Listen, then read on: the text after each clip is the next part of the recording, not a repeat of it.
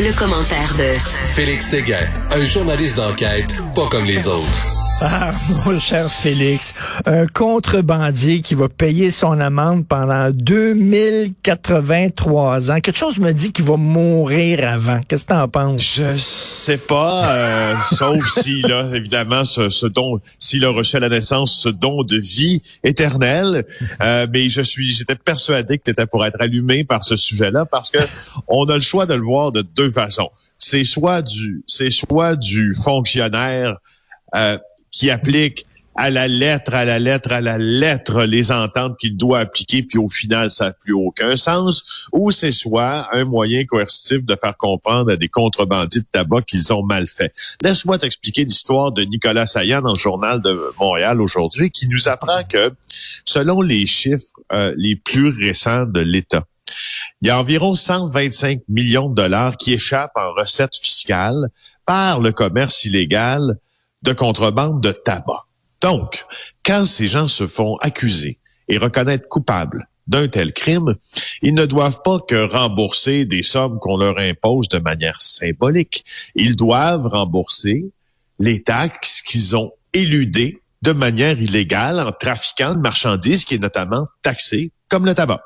Alors, quand tu as une amende de 2,5 millions, puis que tu es contrebandier, ben, tu as deux choix. Soit tu, rubis sur l'ongle, envoies un chèque tiré à l'endroit au nom du procureur général du Québec de 2,5 millions de dollars, ou soit tu prends, Richard, une entente de paiement. Alors, c'est ce qui est arrivé avec un des accusés, Claude-René Cloutier de Drummondville. Il a été condamné le 19 novembre 2019 à 2,5 millions de dollars d'amende. On lui avait dit, écoute, t'as 12 mois pour payer. Évidemment, il n'y a pas une scène. Alors, il se fait faire une entente de paiement de 100 $ par mois, ce qui échelonne son paiement sur 2083 ans. Mais attends une minute, là. C'est incroyable. S'il meurt, là, il va mourir avant, oui. Est-ce que ce sont ses héritiers qui devront continuer à payer l'amende après, ses descendants? Normalement, non, de ce que j'ai compris, en semblable matière. Donc, tu sais, il y a quelque chose de symbolique dans ça, il y a quelque chose de répressif dans le montant de l'amende, mais en même temps, si tu n'as pas les moyens de faire respecter vraiment l'aspect coercitif de l'affaire, ça vaut quoi? Non, mais 800 piastres par mois. Mais le gars, c'est un très gros contrebandier. Jamais je croirais qu'il n'en avait pas de collé. Ben, peut-être, sûrement, tu mets aux yeux de la loi puis aux yeux de ses revenus, probablement que il y a certains individus qui présentent des relevés d'emploi, je sais pas, moi, comme c'est arrivé souvent avec les mafias, les pègres, comme commis de fruits et légumes dans une épicerie dans le nord de l'île de Montréal. Alors, t'as pas grand-chose à saisir, si tu veux. Denis Roy de Sainte-Barbe, condamné en septembre 2020, 333 000 $ d'amende. Il a pris une entente de paiement pour 50 $ par mois. Il va payer pendant les 555 prochaines années. Mais attends une minute, on peut avoir des deals comme ça avec Revenu Québec et Revenu Canada, tu penses? Ben, tu peux avoir des deals comme ça, sauf que ça sera pas des deals sur tant d'années, d'une part, puis ta succession, inquiète-toi pas que ta succession va bien sûr devoir continuer à payer le montant de cette amende-là que Revenu Québec t'imposera. Alors, tu vois, une affaire qui est assez drôle, c'est Steven Gabriel de Canis Attaqué. Lui, c'est un trafiquant extrêmement connu, là. C'est lui qui fait des doigts d'honneur aux caméras, là, quand il est en salle de cours, là, oui. Puis il se pense fin. Alors, Steven Gabriel, condamné le 20 janvier 2021 à 2 392 $ d'amende. Il a 3 mois pour payer. Alors, il s'est engagé à faire des travaux compensatoires pour 1500 heures à la place. Alors, son travail, si on le reportait à un taux horaire, ça lui donnerait 1595 $ de l'heure. Pour payer ça. Mais ça, c'est parce que ils n'ont pas payé, bien sûr, de taxes. Et là, le gouvernement dit, hey, t'as fait de la contrebande, c'est illégal, mais je m'en fous, je veux ma part. Je veux ma cote sur tes cigarettes que t'as vendues en contrebande. Et moi, j'ai déjà interviewé pour les Francs-Tireurs un gars de Revenu Québec et qui me dit que les trafiquants de drogue, ceux qui vendent, par exemple, de la coke, doivent payer à chaque 3 mois la TPS et la TVQ au gouvernement. Et c'est pour ça, d'ailleurs, quand les trafiquants de dope se font pincer, le gouvernement dit « je veux ma cote » et ils vont fouiller dans leur compte de banque pour avoir leur équivalent de TPS et TVQ sur de la vente de dope. C'est capoté, ben là, oui. Quand même. Là. Non, mais c'est capoté, mais c'est ça. C'est une des manières du gouvernement d'aller chercher un peu d'argent. Mais c'est illégal. Le gouvernement veut prendre sa part, sa cote sur une activité illégale. Non, mais je comprends, mais le principe dans ça, c'est le principe du revenu qui est imposable à l'État, qui soit tiré, que tu l'as tiré d'un commerce illégal ou que tu l'as tiré d'un commerce entièrement légal, ben tu as fait du commerce dans l'État où tu habites ou dans la province où tu habites. Puis ça, le gouvernement ne fait pas de différence en ce qui a trait à ce que tu fais comme activité. Le Revenu Québec est un percepteur. Alors lui, il perçoit des revenus de taxes, des revenus d'impôts, que tu as vendu des cigarettes illégales ou que tu as vendu des porte-clés dans un boui-boui. C'est très bon. Hey, écoute, le professeur au primaire là, qui filmait les petites culottes de jeunes femmes, il n'y a pas de casier judiciaire. Pourquoi? Parce qu'on ne peut pas se priver de sa quinzaine d'années d'études et de travaux universitaires. Professeur qui est au doctorat, puis on l'a appris là, dans le journal, absolution.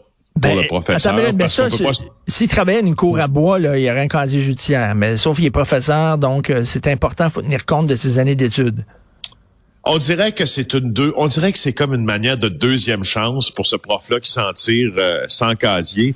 Je te cite là l'affirmation du juge Jean-Jacques Gagné qui accorde sa clémence à Simon Lamar, c'est le nom du professeur. Il dit « Il n'est pas dans l'intérêt du public de neutraliser le savoir de l'accusé et de se priver d'une quinzaine d'années d'études et de travaux universitaires. » C'est cet enseignant qui filmait sous les jupes des adolescentes, des jeunes femmes et ce pendant longtemps. Alors, lui, il veut faire profiter, comprends-tu, la société de ses connaissances de chercheur et le juge a gobé ça. Alors, comment dire? Il dit qu'il y avait des remords, qu'il s'est pris en main, qu'il a suivi une thérapie, etc. Donc, bon, OK, mais j'espère qu'on aurait fait preuve de la même magnanimité, comme on dit, la même générosité envers quelqu'un qui aurait eu moins d'années d'études. Si on veut pas qu'il y ait deux sortes de citoyens, là. Moins de clémence. Je suis d'accord avec toi, mais le processus, tu sais, le succès potentiel dans une réhabilitation est un des facteurs qui peut permettre à un juge de prononcer une telle ordonnance. Moi, j'entends souvent dans les salles de cours, tu sais, à des dizaines, voire même des centaines de reprises, là, que ce qui est important, c'est qu'il y a apparence de justice quand on rend jugement. Et effectivement, la justice est crédible quand il y a apparence de justice. Quand le public, en général, se dit qu'il n'y a pas apparence de justice, ben là, on commence à référer à la célèbre phrase de Claude Poirier avec ses fameuses sentences bonbons, puis etc., puis etc. Puis c'est pas de nature, justement, à d'abord intéresser les gens dans la chose judiciaire, ce que moi je trouve hyper important, mais surtout, tu sais, de défaire cette confiance-là dans le système qui gouverne nos lois. Moi, je trouve que c'est toujours très, très, très, très triste quand on voit une sentence comme celle-là. Et écoute, en terminant par moi de mon procès préféré, c'est-à-dire le procès là, du gars qui aurait kidnappé l'héritier des restaurants Cora. Oui, mon Dieu, ça va. Écoute, ça ne peut pas faire baisser ton enthousiasme, ce que je vais te dire là, parce que le procès de Paul Zaidan, accusé d'avoir enlevé le fils de Madame Cora, des restaurants Cora, après lui avoir réclamé une rançon de 11 millions, se poursuit. Et là, la poursuite a essayé de démontrer hier au Palais de justice de Laval, dans un procès qui commence sa 3e semaine, que l'un des noms légaux de l'accusé, là, parce que c'est le procès de Paul Zaidan, il s'appelle aussi Boulos Zaidan, est apparu sur un relevé de retour aux caisses d'une tablette électronique le 9 mars 2017 dans un magasin grande surface Best Buy, selon l'enquêteur Cédric Aubin de la Sûreté du Québec. Alors, on réalise que ce qui a été retourné, c'est une tablette, donc Samsung, et cette tablette-là intéressait particulièrement les enquêteurs parce que l'adresse, la série chiffre qui est unique à chaque appareil, était la seule à apparaître dans les registres d'un restaurant de Sainte-Thérèse, d'où provenaient les demandes de rançon.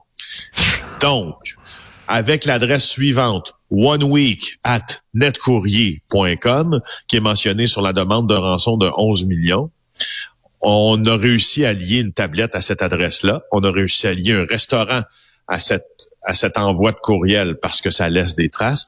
Et on a surtout réussi à confirmer, en tout cas, sous réserve là de confirmation par le juge ou etc., c'est un procès devant le jury, que cette tablette-là, après le forfait présumément commis, a été retournée au Best Buy, mon Richard.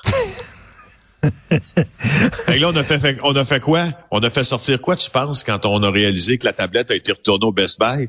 Les caméras? Ben oui. Qui on a vu, tu penses? Un gars qui s'est pas caché le visage, qui ressemblait drôlement à monsieur. Alors, franchement, on va de surprise en surprise dans ce procès-là, et c'est pas toujours les meilleurs. Des professionnels du crime, hein, vraiment, là, des professionnels du crime. Une autre qui était une professionnelle du crime, c'était Ghislaine Maxwell, l'ancienne compagne de Jeffrey Epstein. Là, son procès a commencé, on le sait, elle aurait recruté des mineurs. Hein, c'était une rabatteuse pour Epstein. Oui, mais ça, on le sait que Ghislaine Maxwell, là, pendant des années, cette mondaine Ghislaine Maxwell, cette franco-américano-britannique qui fréquentait les salons les plus huppés de New York, Paris et Londres, est accusée d'avoir, pour son chum, qui était Epstein, trouvé des jeunes filles à agresser.